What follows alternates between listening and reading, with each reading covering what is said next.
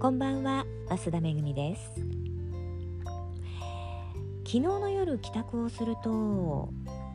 ポストに Amazon で注文をしておいた本が届いてました。人生の最後は自分で決めるというタイトルの本で、えー、今ね父が入院している病院の創設者大塚信夫先生というお医者様がね書いた本なんですよ。の帯には「老後の生き方教則本」と書いてあって、えー、まあ、自宅在宅介護とかねそれから老人ホームとか、まあ、老人病院とかいろいろ老後のことが、えー、書いてあってもうね60代からその自分の最後に対するね心構えとかお金の準備とかもしておかないとっていうような内容だと思うんですが、まあ、拾い読みをしてね、えー、私がじっくり読んだのは実は後ろの方からでその老人病院づくりこのね大塚先生がどういういきさつでどういう思いで病院を作ったかというところから読んだんですね。まあ、30代の頃に高校時代の親友から連絡があって、えー、おばあ様が、まあ、介護が必要な状態で、え在宅で介護をしていたんだけど夜中にこう大暴れをねするようになってもう家族がもうボロボロになってると。でお前が勤務している精神科の病院に入院させてもらえないかというね相談を受けたところからいや精神科じゃないよねって、まあ、老人病院と言われるところを見に行ってで現状を見て将来自分の親を安心して預けられる病院を自分で作ろうというね、えー、思いで作り始めた病院。でまあ精神科のね病院に勤務をしながら寝る時間遊ぶ時間を惜しんでアルバイトをして一千数百万の貯金をしてえさらに数億円のね借金をして、まあ、東京の山の中ですよね。青梅市というところに病院を建てて。であっという間にいっぱいになったのでまた借金をして大きくしてまた借金をして大きくして。一番借金を抱えた時で33億円のね借金を、えー、抱えてスタートしたそうです。でまあ需要があるのでね、えー、順調にその借金を返済してまあ、経営がねこううまくいっていき始めた頃に、えー、読売新聞グループから連絡があってその読売グループとしてシルバー産業をやっていきたいからその、まあ、読売ランドというね遊園地の一角に病院を建てるから経営をお願いできないかと言われて、まあ、大きな2つのね病院を作ることになった先生なわけですよね。でまあそのね老後を3つのステージに分けて、えー、考えてらっしゃるようなんですがその老後の最後ですね旅立つ前をいかに豊かに過ごすか。そのね一日でも長生きをさせるために、まあ、医療としてね薬漬けそれから管をつけられて無理やり長生きをさせられて惨めな思いをするのか。それから在宅介護、まあ、介護される方もする方ももうボロボロになってね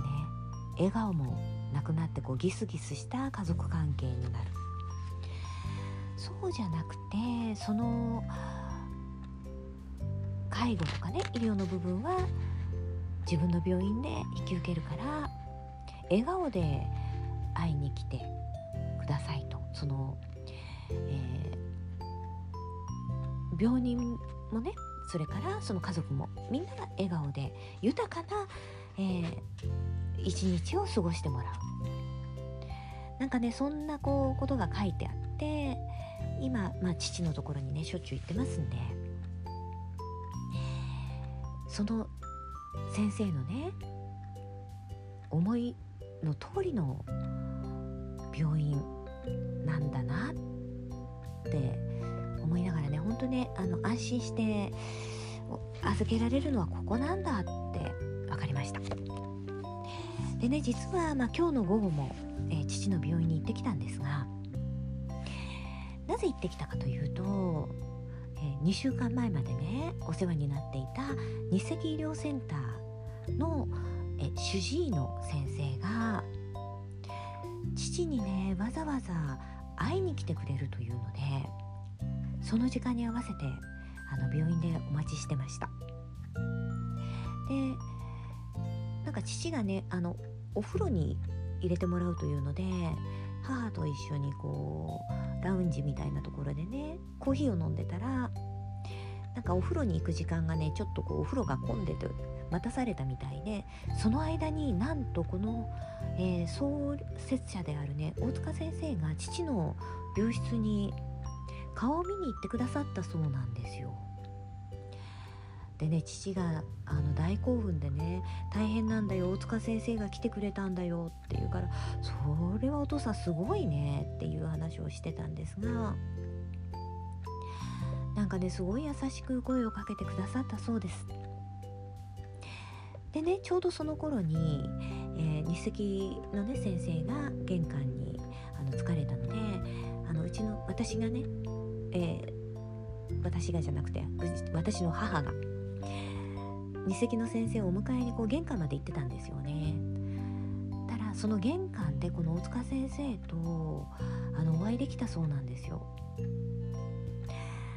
で、まあ、私はねその場に残念ながらいなかったんですけれどもこの、えー、大塚先生はもう70代後半の大きな病院をね2つ経営なさってる先生でで日赤の主治医だった先生というのが今日初めてねお年をお伺いしたんですがまだね31歳なんですよ。でねその、まあ、玄関のところでご挨拶をしたそうなんですけれどもその大塚先生が日赤の先生にね言った言葉が日赤の先生にお越しいただけるなんて光栄ですと言って名刺交換をしていたそうです。実はね今の病院の、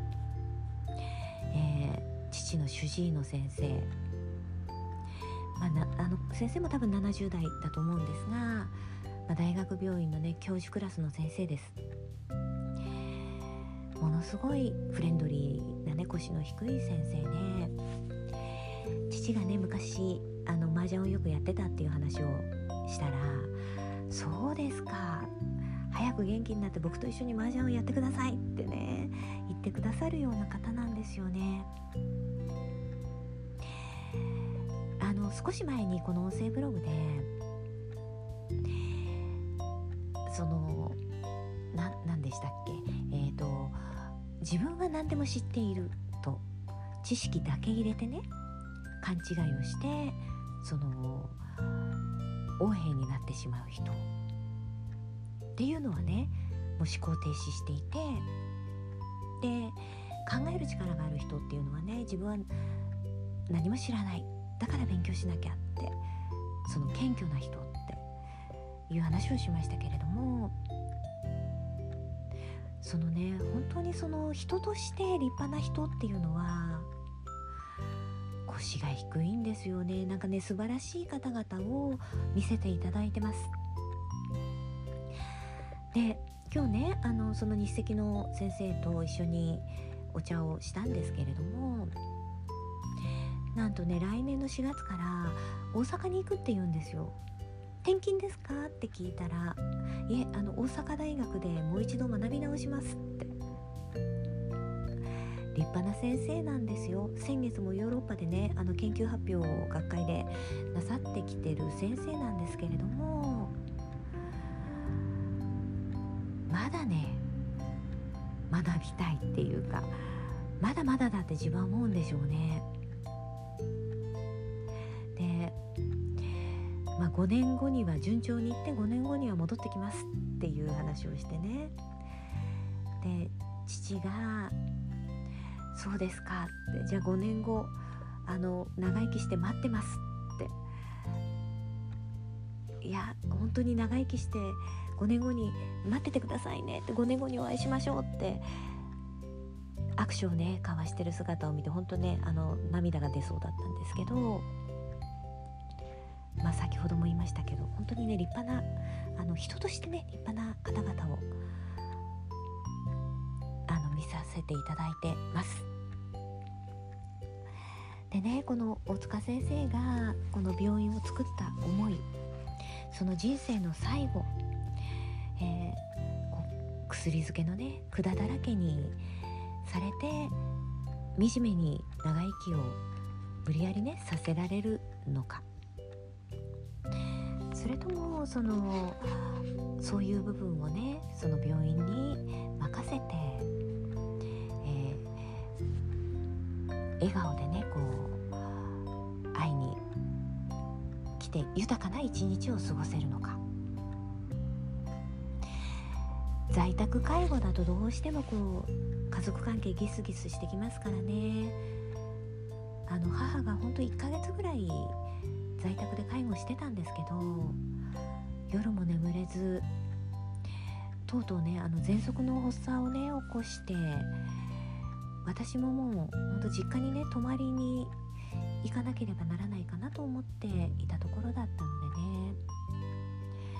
この大塚先生の思い。今ねあの私も父に笑顔で会いに行けますし母も体調も戻ってきてるし父もね幸せだって言ってくれてるんですよね。私もこう60代実はねもうあと数年なんですよ。私もその延命治療は絶対にしないでって思ってる方なんですが最後までね笑顔で人間の本来の最後の迎え方枯れるようにこう息を引き取れたらいいななんて思ってます。なんだろう本当ねこう人として素晴らしい方を見ていて私もそういう人目指したいなって。ねつくづく思います。傲慢にはなりたくないですね。もし私がねあの傲慢になってたら言ってくださいね。ということで、えー、長くなりました。今日も最後までお聴きいただきましてありがとうございました。